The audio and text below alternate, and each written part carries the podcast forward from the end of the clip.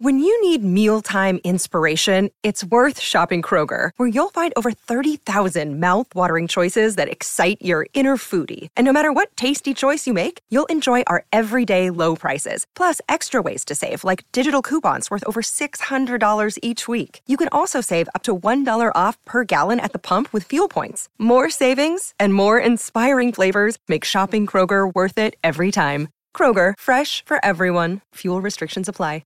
Another day is here, and you're ready for it. What to wear? Check. Breakfast, lunch, and dinner? Check. Planning for what's next and how to save for it? That's where Bank of America can help. For your financial to-dos, Bank of America has experts ready to help get you closer to your goals. Get started at one of our local financial centers or 24/7 in our mobile banking app. Find a location near you at bankofamerica.com/talktous. What would you like the power to do? Mobile banking requires downloading the app and is only available for select devices. Message and data rates may apply. Bank of America N.A., member FDIC.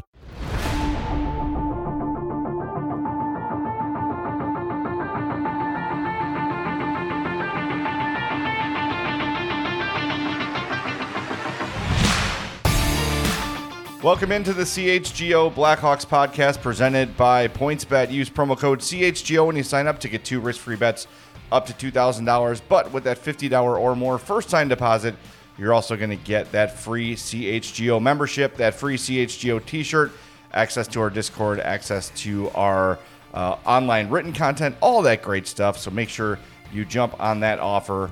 PointsBet, use that promo code CHGO when you sign up. Happy Friday, everybody. Happy payday to half of you, right? That's probably about right. Yeah, give or take. Yeah. I'm Jay Zawoski with Greg Boysen and Mario Tiribasi. Today, we're going to have a bit of a fun, instead of Throwback Thursday, because yesterday we talked to Chris Foster's. Today, we're going to do Flashback Friday. We're just going to change the name a little bit and do basically we were planning on doing on yesterday's show in honor of Tony Amonte's 52nd birthday, which happened earlier this week. We're going to talk about some of the great Blackhawks of the 90s. Some of you may not have been born. Some of you may have very, very wisely chosen to tune out for the second half of that decade because there wasn't a ton to watch. But we've got a lot of good names from the past and some guys that maybe time has forgotten that maybe shouldn't be as forgotten. And I know, Greg, these throwbacks, these history things are your baby. For the most part. So, and congratulations. What a cutie. What an adorable baby it is. So I'll let you do the honors here to start us off. We're going to have to get the paternity test out because if it's that cute, it's probably not mine. The 90s was a weird decade for Blackhawks hockey. I mean, it started off really well. Look, they had a trip to the Stanley Cup final in 1992 under Mike Keenan. And then Mario Lemieux and a very young Jaromir Jagr said enough of this nonsense and beat their ass in four straight games. Men against boys after they blew that game one lead. And then Mike Keenan said, I'm out of here. You know, he wanted to be GM and that didn't work out. And then we had Darryl Sutter. Yes, that Darryl Sutter was the head coach for three seasons. And then that didn't work out so well. But he had three straight playoff appearances. Then it was the Craig Hartsburg era. Who remembers Craig Hartsburg? Yeah. He was Paul Maurice before Paul Maurice. They kind of looked the same. A little bit, yeah. And Hartsburg got the Hawks to the playoffs two straight times. And then the 97-98 season is where it all started to fall apart. From 1990, after their appearance in the playoffs in 1997, they only made it to the playoffs one time until 2008. So the lean time. So you went from being Stanley Cup finalist to a team going nowhere in the span of a decade. And it's a little different than what we're seeing now because, as we'll get into, I'm sure, here this episode, now the Hawks are rebuilding. They're tearing it down on purpose with an idea, a plan to get better, to become a perennial contender. Whereas the Hawks of the 90s, they just started trading away all their best players because Bill Wirtz didn't want to pay them. Plain and simple. There was no plan. Let's trade Jeremy Roenick for Alex Zhamnov. Let's trade Ed Belfour for pretty much nothing. Let's trade Chris Chelios for pretty much nothing. The list goes on and on. It was frustrating. It wasn't we're getting rid of our high-priced veterans so we can restock the cabinet and become a contending team again. It was, I don't want to pay our top stars, so we're going to go cheap, and hopefully we'll just get eliminated from the playoffs every year. And they didn't even make the playoffs for half those seasons. So totally different than what we're seeing right now. Just preface that. Yeah, so if this was the 90s, what would have happened is the Hawks would have traded Alex DeBrincat and then signed Patrick Marleau. Right? Like some old like name that might sell some tickets but really has nothing left in the tank. Maybe Thornton would totally be a Blackhawk signing at this point. Yeah. Hey, look at it. We're bringing in a bunch of multi-time All-Stars. Yeah, they're 40 and they don't have much left. But this was the story with Doug Gilmour, who actually wasn't terrible when he was brought in. But it goes on and on. They've done this throughout their history where they try to, you know, you get rid of Roenick, you get rid of Chelios, and then you got to kind of, how are we going to keep people happy? They were terrible at that, just terrible at it. And like you said, Greg, there was no direction to any of this. It was just, Chelios wants too much money. We feel like his career's over anyway. Then they trade him to Detroit, where he ends up playing more. He played in Detroit longer than he played in Chicago. Yeah. How about that? It's crazy. And you got far from being washed up. And again, nothing to show for any of it. That's the thing. You could argue that what the Blackhawks turned out to be in the 90s is what we're seeing with the Cubs right now, where they just don't want to pay their top guys and they're going to say, hey, we're trying to be younger and be competitive, but you really don't see it, you know, especially when you... Like the Cubs right now don't have a plan, especially when all you hear for weeks is they're going to trade Ian Happ and Wilson Contreras, and then they don't do either of those things. So it's like they're kind of stuck in the middle. They've put themselves there, and that's kind of what the Hawks did in the 90s. I would compare it to what we're seeing with the Cubs now more than what we're seeing with the Blackhawks now because, as we've mentioned many times, the Blackhawks have a plan. Whether they succeed in that plan, that's what we're here for the next how many years it's going to take, but at least there's a plan in action. There was no plan except to save Bill Wirtz money. That was the plan in the 90s. Yeah, and your Cubs comparison works because back then there was no salary cap. The Hawks could have spent as much money as they wanted to. They could have kept all the players they wanted to and brought in more. And even when they were contending for Stanley Cups, I mentioned this a couple weeks ago, very similar to the White Sox, where they've got a good team that if they got lucky and caught fire, you could maybe see them winning a championship, but they refuse to pay that extra player or two that's going to absolutely put them over the top and make them favorites. And the comparison to both franchises is correct because that's the frustrating thing is you've got this team in the early 90s, even like up to 96, you're like, this team, they're good. Like it was a pretty solid Hawks team that just needed an extra piece or two. Right? They go trade for somebody, go sign a big free agent, and they never, ever did it. That's why, you know, at the beginning of the dynasty, the Brian Campbell and Marion Hossa things were such a shock for Hawks fans because that never happened. They never went out and overpaid for anybody or went and won the top free agent. So that all that shock at the beginning of the dynasty came from years and years and years of them never doing that. And that's why Rocky Wirtz was all of a sudden like, oh my God, he's running a team like an owner should be running a team. He's a genius. Let's carry him out of the United Center, right? Like he put games on TV and he paid good players. It's really not that complicated what Rocky did, honestly. Simple planning there. Yeah, right.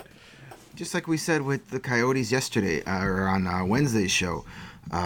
Hey, everybody loves a winner. It's not that hard to figure out how to win hockey games. Go get good players. Pay your players.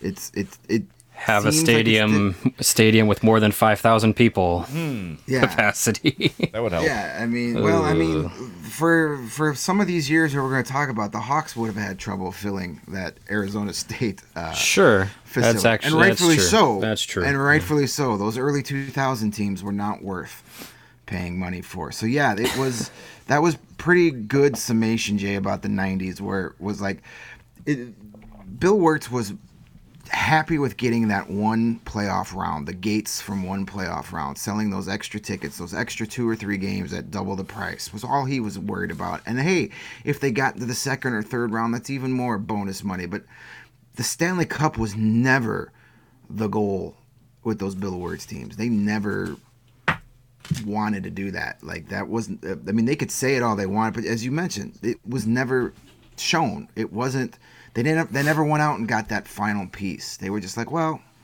it kind of sounded like Rick Hahn the other day. We believe in the guys in the room, and if they just all start playing the best they've ever played, maybe, just maybe, we might do something. If only. Yeah, I mean, and look, the weapons were there early on. You know, it's Roenick and Chelios and Roenick and Amani were together. Those guys were really good friends for a long time. You know, there were good pieces to those teams, but again, just didn't have enough to overcome the Colorados and the Pittsburghs and those teams that really were stacked and really did. Like, look at the Colorado Avalanche. Their first year in existence, they go and get Patrick Roy, who wants out of Montreal, and they go make it happen. And then he immediately, their first year in Colorado, they win the cup because they say, F it, we're going for it. Like, we've already got the good graces of Colorado. We can just make a nice playoff run and rest on our laurels there, because you've got, you know, built-in credibility and built-in interests as you're a team that just moved into a town that's ready for hockey. But no, they said, screw it, let's go win the cup the first year. And they did what they needed to do to win it, and the Hawks were left in the wake of that. Like, that, how many times did the Hawks and Avalanche face off in the playoffs and the Hawks lose, you know? Mm-hmm. So, yeah. Yeah, I'm giving you guys the majority of the reins here on this one, because I jumped into the Blackhawks at the end of the 90s. I jumped into hockey at the end of the 90s, yeah. I mean, it wasn't the most calculated choice, I would say. I was, you know, I was 9 years old and just kind of 8, 9 years old getting into the, you know, getting into the sport, and you know, Wisconsin's, I grew up in Kenosha. Wisconsin didn't have a team in the NHL, so the next closest thing was Chicago. And it's I know this is only our podcast only episode of the week. There's no visual element to it, but I'll show you guys here. I'll put it out on Twitter here once the podcast is posted. I'm gonna show you guys some pictures here. This is a 9-year-old Mario. on his birthday, getting his first Blackhawks jersey. Nice. How about that? Yeah. Where's the beard? No. It is the all black one. Yeah, the beard. The beard didn't show up for another 10 years here, but that was in the next box. Yeah. As you can see here by the faces of my friends and family, none too thrilled about the Blackhawks jersey. So it kind of gives you the idea of where the team was at that time. What is that? I've never seen that before. Yeah, and here I am again with the jersey on, birthday cake, nice. Number 9, and just so happens the old. Put it on. There it is. Oh, man. All right. That's awesome. I'll put it on. Take a picture of it. It'll be nice and embarrassing. No, so that's awesome. Hey, that's all right. If there's anyone in this group that could fit into something that they wore at 9 years old, it's you. It ain't me or Jay. That's for sure. It ain't me. That's for sure. Well, we'll have to test that theory. Yeah, but yeah, I mean, you know, getting into the Blackhawks at that time, it was, you know, it wasn't like for me. I wasn't the ability to follow the team like you have now with technology the way it is, and you know, games being on TV. It makes a difference. You know, when you're a kid, you're you know, you especially at that point, you were just kind of like watching Sports Center and in its heyday, and you were trying to, you know, watch them as much as possible whenever they were on TV, which, you know, wasn't as often as some of the other teams, some of the other sports. But, you know, it was kind of like following a box score, getting to, you know, see the names, and then you would kind of put two and two together. And I know we've talked about it a number of times, but one thing that helped me at that age with, especially with hockey, was the video game series, and I would all, you know, playing as the Blackhawks, playing that game a lot, you know, NHL 2000, 2001, 2002, like those were the first ones that I really got into. As I got older, I understood more of the NHL 94 and started to play that a little bit as well. So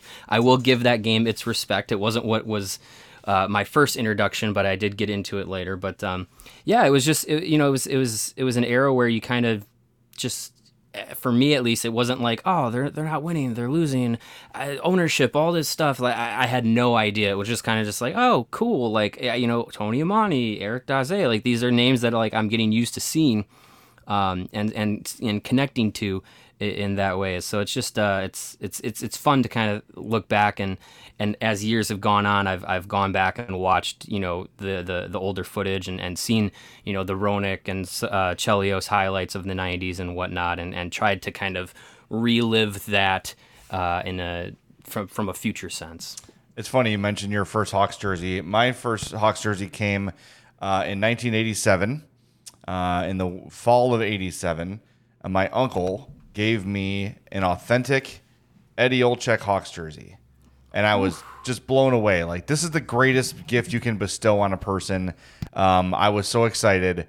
And then as a kid, I was 9 years old at the time.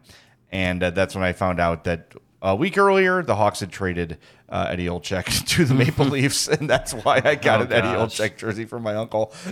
He also, down the road, did give me an authentic Chris Chelios jersey that was signed and personalized. So that's pretty cool. Yeah, but 4 days after, and 4 days before he was traded. No, he was actually still on the team this time. But hey, man, my uncle John has always been there for my sports needs. He's always been like my sports Sherpa of all my uncles. But and you got to eventually rock that Olczyk jersey because, you know, in a predecessor to He Who Shall Not Be Named, he did return to the Blackhawks. So that's you were able to be that's like. True. I'm the only guy that's got one of these. Yeah, exactly. And it had the Gunzo's patch on it. It was really cool. Nice. Yeah, I dug it. Mario, you mentioned, and this was huge for me too, because, you know, 90s, I was, you know, junior high age, high school, beginning of college. That was the 90s for me, my teens.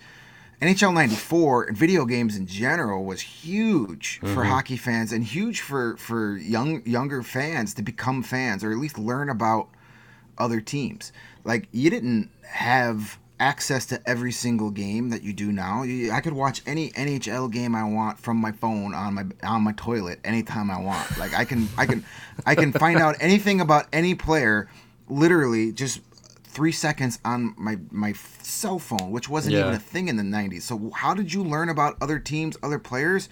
You bought hockey cards, and you played the EA Sports NHL game every year. And you played as other teams, and you found out, like, hey, this guy's really good. I'm going to like him. I'm going to trade for him on the Blackhawks here. And you know, that's how you learned. There was no fantasy hockey. There was no...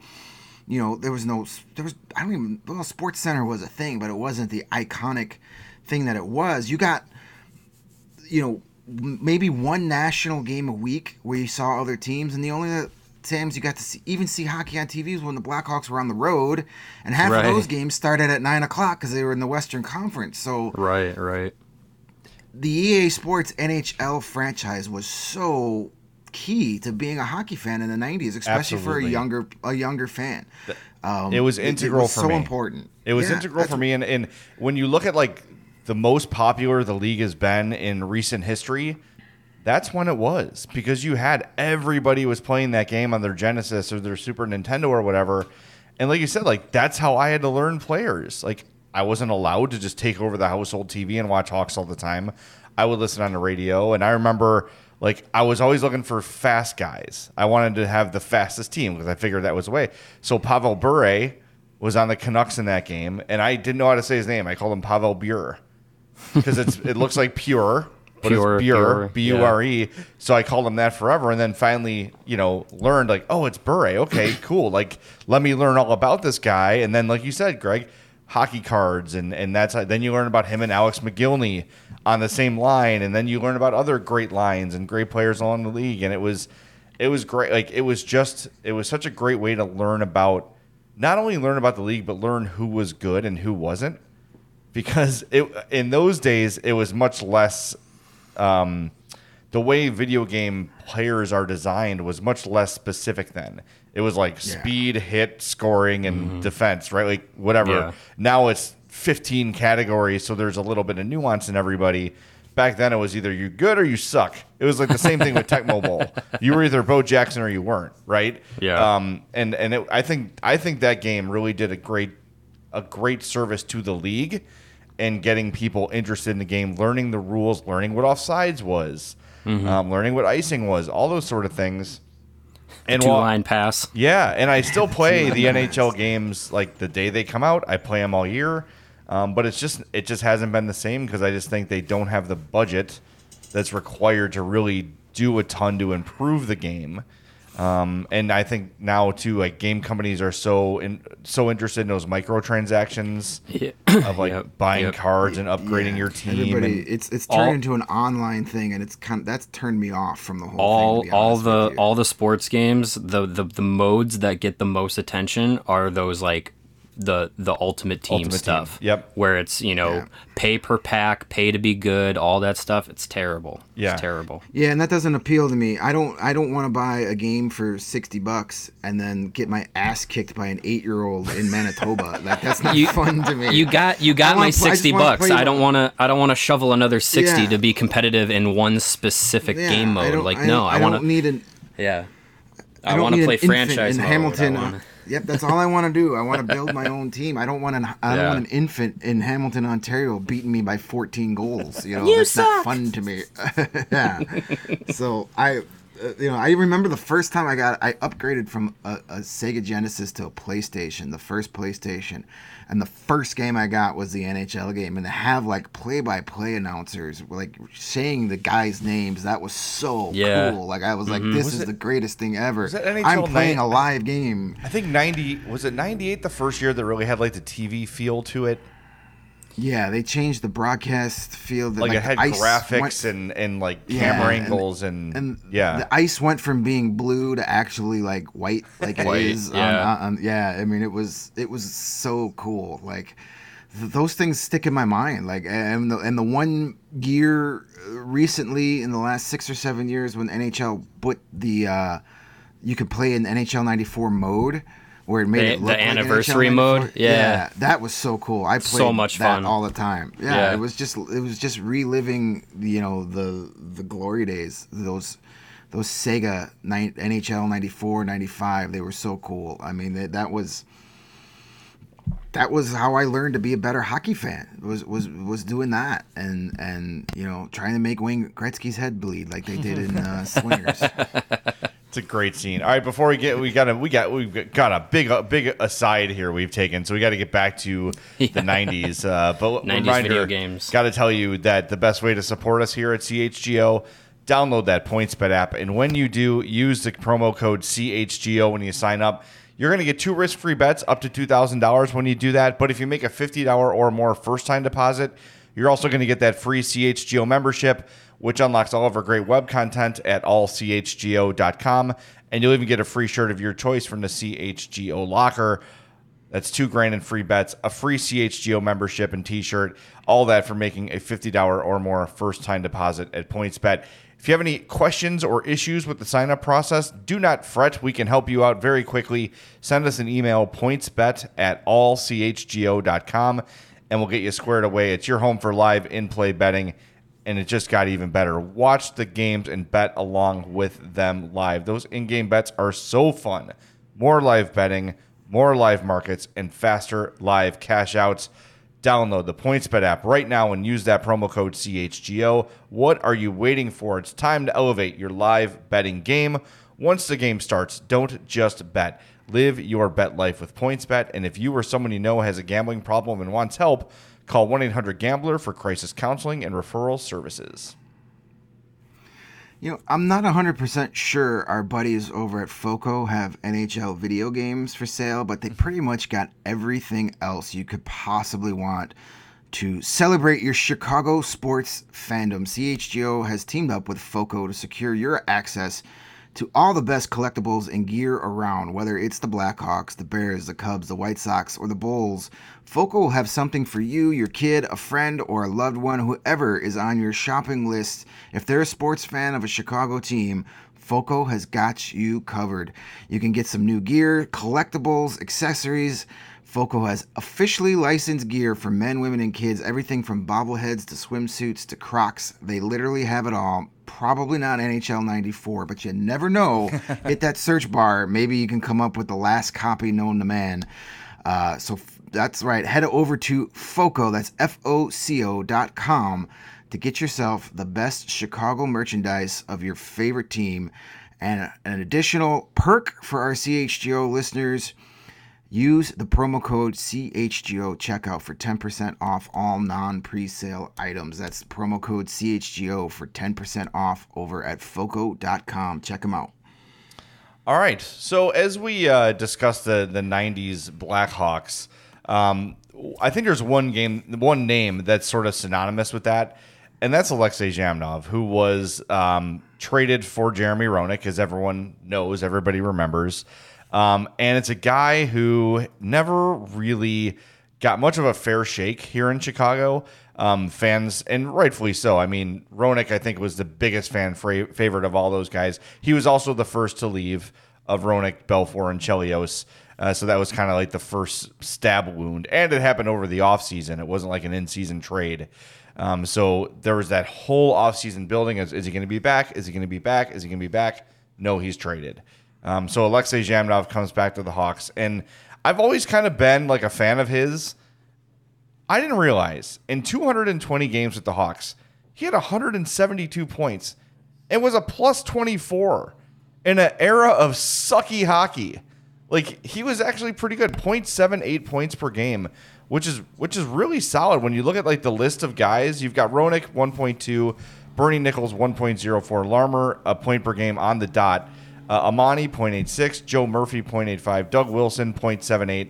Same with Alex Zhamnov, 0.78. So he was a good player that just was what the Hawks should have done is kept Jeremy Roenick and then traded for Alexei Zhamnov. Yeah. And then you've got a really solid 1-2 punch down the middle, and you could start talking about winning Stanley Cups.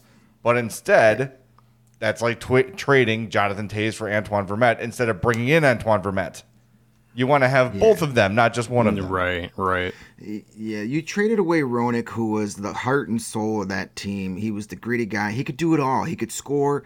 He can set up guys. You know, he was your prototypical 90s centerman. He had 232 goals and 280 assists, so he was a score or pass option.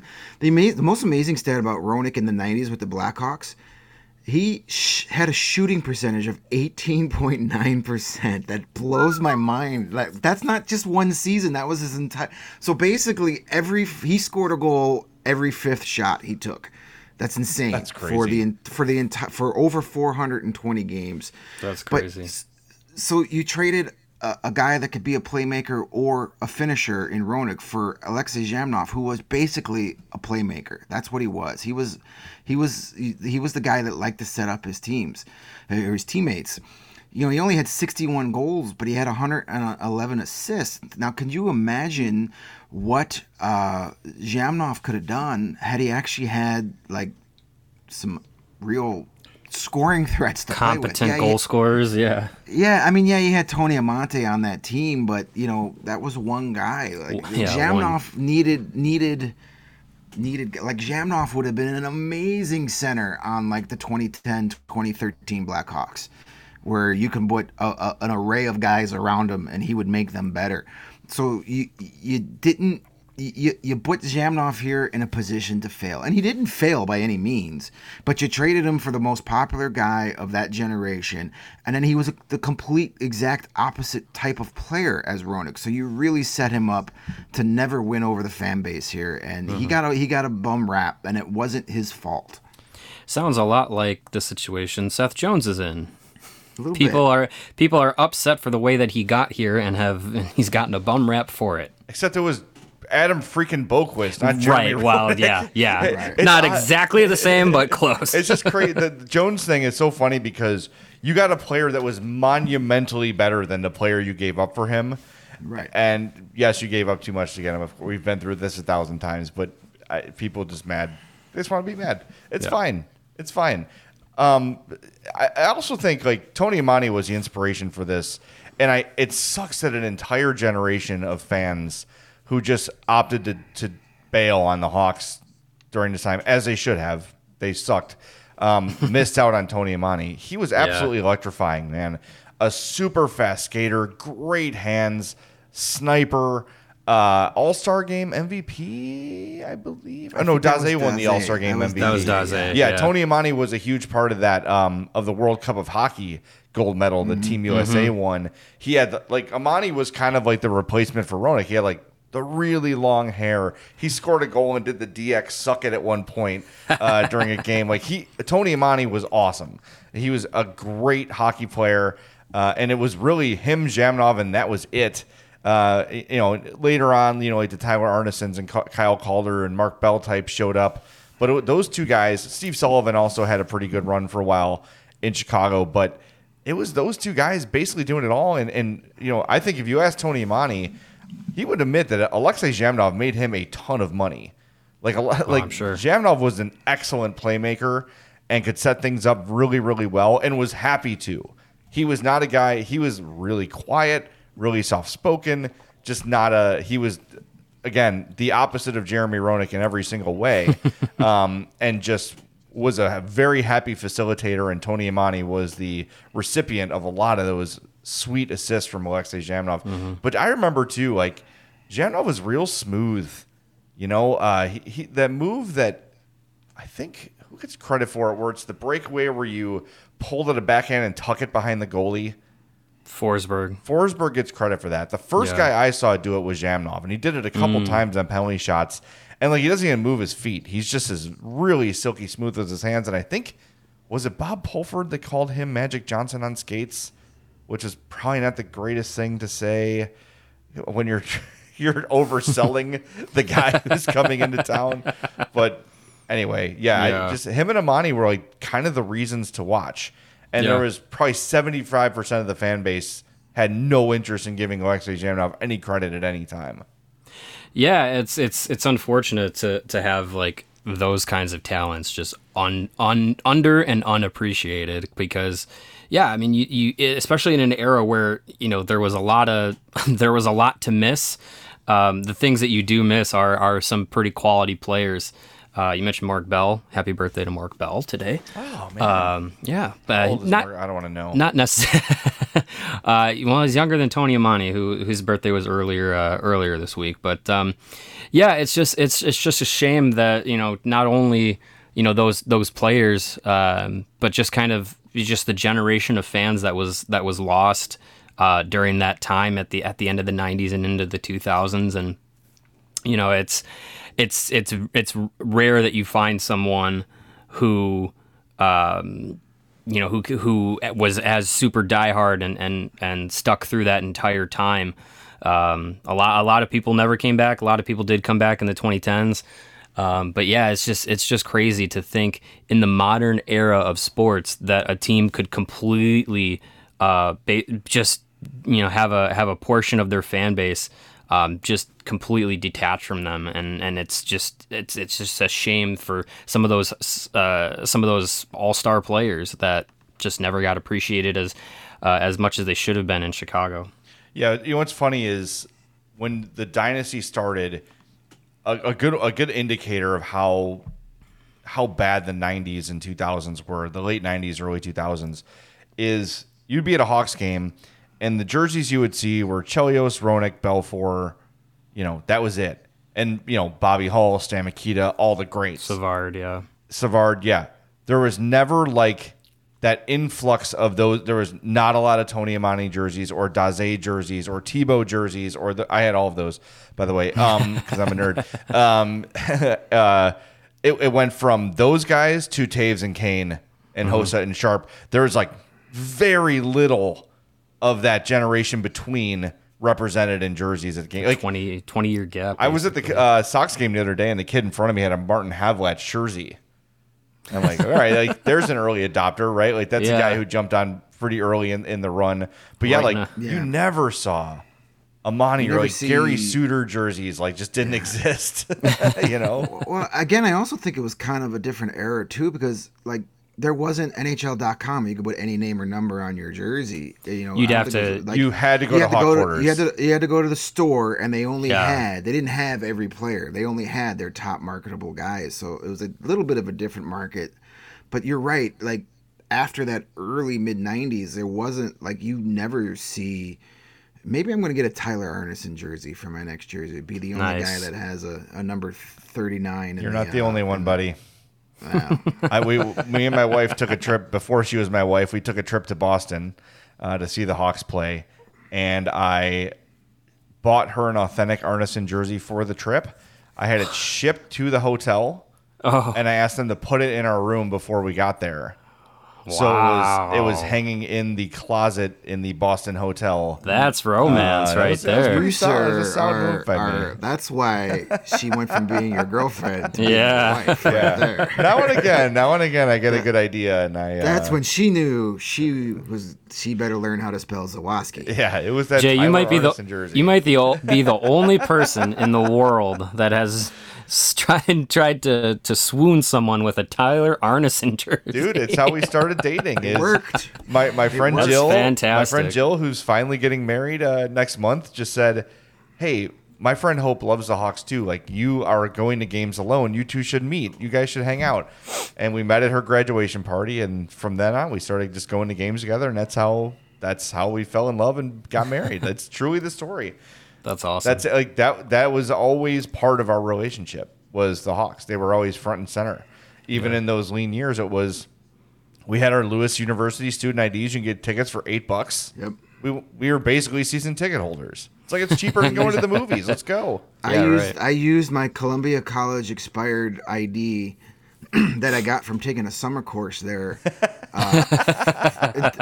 until I was like 24 years old to get in on the college student. Like, it had been expired for 7 years, and they were still selling me the $8. They were just happy to have a butt in the seat. Like, yeah.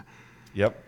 I'm just looking at this list here of players from the 90s, and you've got your Roenick, Nichols, Larmer, Armani, Murphy, Wilson, Zhamnov, Gilmore. The drop-off is big. So I'm looking at Anders Ericsson, who was the guy the Hawks got for Chris Chelios. Oh, what am I looking at? I'm looking at points per game. I was going to say he's right there in points. No, he's not. He was bad. I think he had 8 points. Points per game. But I'm going to challenge you, Mario. I don't think you're going to know this name, and very few of you will. Good old number 38, James Black. Ooh, yes. Anyone remember James Black? No memories of that. Nope. Gee, I remember James Black. Yeah, 44 points in 129 games. A guy like a total scrap heap kind of a guy. They were decent at finding guys like this who could come in and like be okay for like, you know, like, oh, look, this guy scored like 15 goals for us, and he's never going to score more, but we can sell it maybe he's going to. He was one of those guys, and Steve Pops, who we've talked about a lot, literally sends the Hawks his resume, and they say, "Okay, cool. Here's a contract." Like, man, they had a lot of that kind of crazy stuff. Like, he seriously was sending his resume to hockey teams, and the Hawks signed him, and he became one of their top four defensemen. Hey, I mean, kind of like how Pat Foley got the gig. Yeah. Left the tape in the car. Yeah, I mean, it's a different era. There's not the the story of. I don't know if you guys have seen the 30 for 30 documentary Big Shot, but the story of how the Islanders were almost sold to I can't remember the guy's name. John Spano, no relation to our All City Network CEO, but how he almost bought the Islanders, and he had like no money. Like, he presented himself as a billionaire, and he really had like maybe $500,000 to his name and like a failed business. It's just a different era, of the research and the background. So yeah, just sending around, faxing around a paper resume, and maybe a VHS, a copy of your VHS highlights might, it was a way of getting in the door. So. Hey, it got you to get a Steve Pops jersey. It did. And I ended up selling that jersey for exactly what I paid for, which is amazing. I want to see if we can get a copy of that Steve Pops resume. Like, I embellished the shit out of that thing. Is it framed somewhere? I scored 400 goals in just 9 games last year. Well, he's not going to look it up. Because there was no way to double check that back then. There was no hockey DB. They weren't calling junior teams in Alberta to verify these stats were correct. I want to see that's great. Like, but you mentioned how, like, the Hawks would never get that last piece, and that's kind of how they got Tony Amonte because the Rangers needed to go out and get that last piece of their puzzle, at least who they thought they were, because the Hawks got Amonte at the trade deadline in 1994, so Amonte missed winning that cup by just a couple of months, but they gave up a young, up-and-coming player like Tony Amonte, who wasn't getting the playing time that he probably should have on that team, to get Stephane Matteau and Brian Noonan. And when you look back on it, you say, oh yeah, the Hawks definitely got the better end of that deal. In the long run, sure they did, but you gotta remember, man, Stephane Matteau scored the most important goal of that Stanley Cup run, that famous Game 7 overtime goal against the Rangers to get them to the Stanley Cup final. Yeah, it's iconic. And then he had another game-winning goal in the Stanley Cup final as well. So, you know, the Rangers saw what they needed to put them over the top and gave the Hawks some money to get it, where the Hawks never were on the opposite end of that trade. They never were like, hey, we're Stephane Matteau away from winning a Stanley Cup. Let's give up whoever to get him. Yeah. I'm trying to remember if was it I'm looking at my book here. The Big 50, the men and moments that made the Blackhawks. I wrote nice, it, but don't remember any of it. Nice flex. Thanks. Was it Amani and Keenan that didn't like each other? Keenan didn't like anybody. That's a good point. He didn't like. Well, I'm sure that had something to do with it. You know, Keenan didn't like Eddie Olczyk. Eddie Olczyk was a healthy scratch for majority of those playoffs. And of course, Eddie being Eddie never would say a bad word about it. But it could be. I could see how those two guys wouldn't get along. You know, they different. I mean, Keenan didn't really get along with Jeremy Roenick when he was here, and Jeremy Roenick and Tony Amonte were like clones of each other, two outspoken, you know, Massachusetts guys that were like young and brash and the modern player for that era. So I could totally see Mike Keenan saying, get this clown out of here, you know, trade him for whoever. Yeah. Hawks I did not like from the era. Never a big Patrick Poulin guy. I hated him because he was who we got for Steve Larmer. So yeah. He was never going to win me over. Steve Larmer was my all-time favorite Blackhawk, and we traded him to the Hartford Whalers for Patrick Poulin. So my 14-year-old self was like, nope, this guy sucks. He's the reason Steve Larmer's not here. And he proved me right. He wasn't that great either. I believe, Jay, you were correct. It was Mike Keenan and Tony Amonte who did not get along here, because I just looked it up.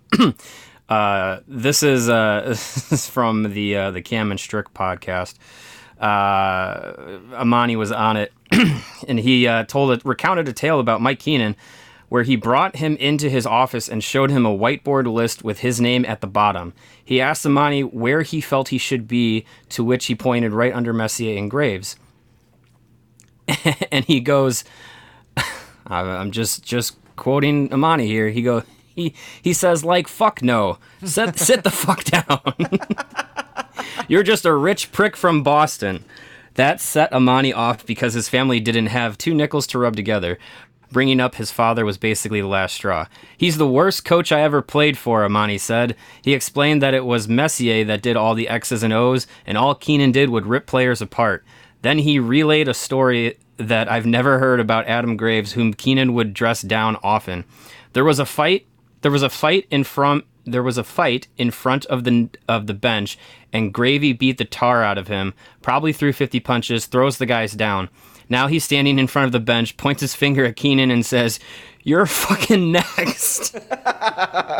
And Keenan never messed with him again. That's amazing. That's great. That's from Tony Amonte on the Cam and Strick podcast. Good for Tony. That's good stuff. There's another great story about in Jeremy Roenick's book about how while Keenan was playing, I don't remember exactly how the exchange goes, but it basically starts that Jeremy Roenick was hit so hard on the ice that he pooped his pants and he came back to the bench. Oh man! And Keenan was like, "What is going on here?" I've got JR's book here somewhere. I'll look it up and we could read that for another slow day coming up here. But if, I have another Keenan story. This is actually from Roenick's book in my book. I just quoted it. So, Bookception. Yes, exactly. It's not my show, but I'm on that show. Dave Manson went after Mike Keenan one day. He was probably the last guy you want going after you. So this is from Roenick. Keenan had determined that Manson was responsible for everything wrong with the Blackhawks that night. Manson had his skates unlaced and his jersey off when Keenan began unloading on him with his verbal barrage.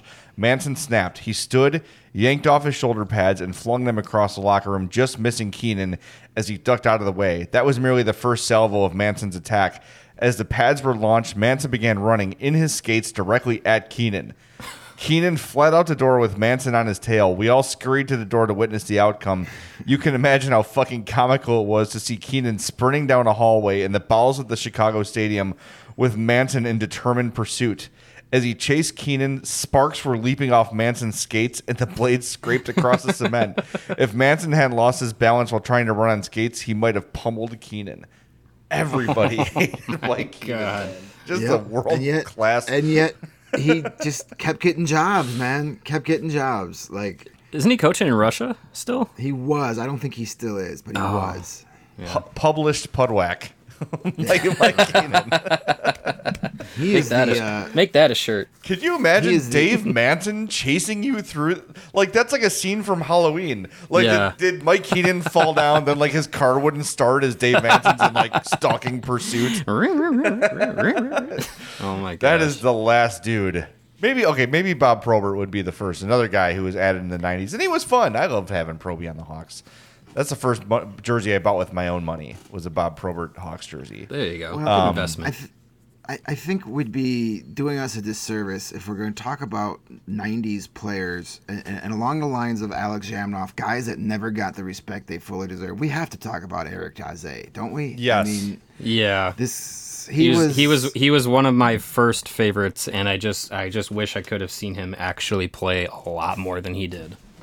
Yeah, he was a guy that was like wrong era. Like if he played today, he'd be so much better. If you head to allchgo.com, you can see my weekly history column up. We're coming up on the anniversary of when the Blackhawks traded Dominik Hasek to the Buffalo Sabres in 1992. And they got a third-round pick in 1993 as part of that deal, and that pick was Eric Daze. So they essentially traded Dominik Hasek for Eric Daze. And yeah, that long term that worked out pretty well for the Sabres, but it worked out pretty good for Daze. Daze had 106 goals, 180 points in 307 games for the Hawks during the 90s. And he dealt with degenerative back issues, not injuries. I mean, this was a guy that I think's body physically just couldn't do the NHL. Like, not his fault. These weren't like because he was taking too many hits on the ice. He had a literally degenerative spinal issue that he dealt with. And his biggest problem was he came on the scene when Eric Lindros was the best player in the league. Mm-hmm. And the guy everybody wanted, the big power forward, the guy that's huge, is going to go to the front of the net, punch his way to 50 goals a year. And Eric Daze had the frame. He was big, but he was not an Eric Lindros type player. No. He was not physical. You saw him. You saw he was 6'4", big dude, and you wanted him to be Eric Lindros, and he was never going to be that player. And that was a lot. That was a lot of the heat he took. Was A, because of the injuries, but again, those injuries were not because of hockey things. They were just, a bad back. You know, ask Dave Bolin what that's like. It's not fun. Sometimes your body just won't allow you to do what you want to do. And then having that Eric Lindros power forward frame, but wanting to play more like Alexei Zhamnov, a lot of people just ripped into him because of that. And I think as now we have 20 years of hindsight to look back on, I don't think we fully appreciated how good Eric Daze actually was. No, 106 goals in 307 games, 180 points. Just not physical and kind of had like a, I don't know, a lot of people call him Lurch. Kind of like he had like kind of an oafish kind of a look to him sometimes. It's a little awkward. Yeah. He didn't have much of a personality. Like he wasn't. You know, you could be a guy that you just watch him and then be like, I don't know if this guy really cares what he's doing out there, but that wasn't the case. It was just he didn't have that charisma that you had with other guys on that team. So, yeah. Eric Daze, a very underrated Blackhawk. There were a lot of them in that era, but for the most part, not a lot of fun. And Greg and I watched, so you all didn't have to. You're welcome. We hope you enjoyed the episode. Before we wrap up, Mario's going to tell you what you need. What we all need, really. It is Owen, spelled O-W-Y-N, standing for only what you need. It is a 100% plant-based protein shake that gives you nutrition that works just as hard as you do. All of Owen's products are free of artificial ingredients. They are allergen-friendly, they don't contain any gluten or dairy, and are easily digestible, therefore. You may have heard about Owen from Chicago Bears quarterback Justin Fields, who follows a plant-based diet. Right now, Owen and CHGO are partnering up to give you an awesome offer. You can get 20% off of your first purchase at liveowen.com when you use the promo code CHGO20. So be like Justin Fields, leading the Bears to a, how many wins? What's their over-under? 6.5? 17-0, my friend. 17-0 with the power of Owen. Join Justin Fields. Get yourself some Owen, O-W-Y-N, only what you need. All right, that's going to do it for this week of shows on the CHGO Blackhawks podcast. What are we going to talk about next week? I don't know. Something's going to happen, probably. Things will happen. Stuff. The World Junior start. Yeah, the Summer World Junior Tournament will be going on. That'll be fun. World Juniors Part 1. We'll definitely be talking about that early in the week, so make sure you join us on the CHGO Blackhawks podcast. For my partners Mario and Greg, I'm Jay. Have a great weekend. We'll talk to you next time.